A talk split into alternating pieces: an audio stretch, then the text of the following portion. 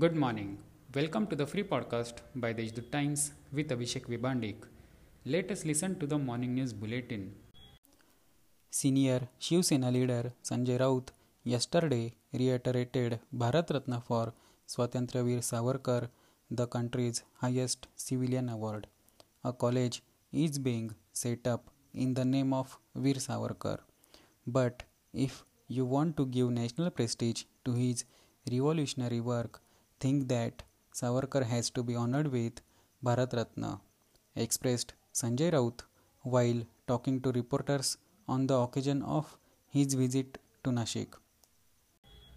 Following good rainfall in the catchment and upstream dams areas, the water storage in the Gangapur Dam has now risen to 91% of its storage capacity, while in the district dams, the water level has also risen to 65% of its total storage capacity.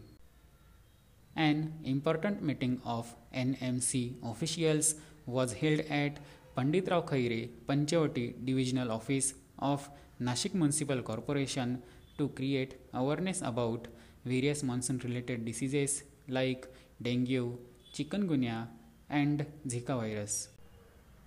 As the election to the Board of Directors of Nashik District Central Cooperative Bank, which is considered as the financial channel of the farming community in the district, has been postponed till March 31st, 2022. The administrative board appointed to the bank can get sufficient time to improve the financial condition of the bank. These are some of the main news. For more news, visit deshdoot.com. Have a good day.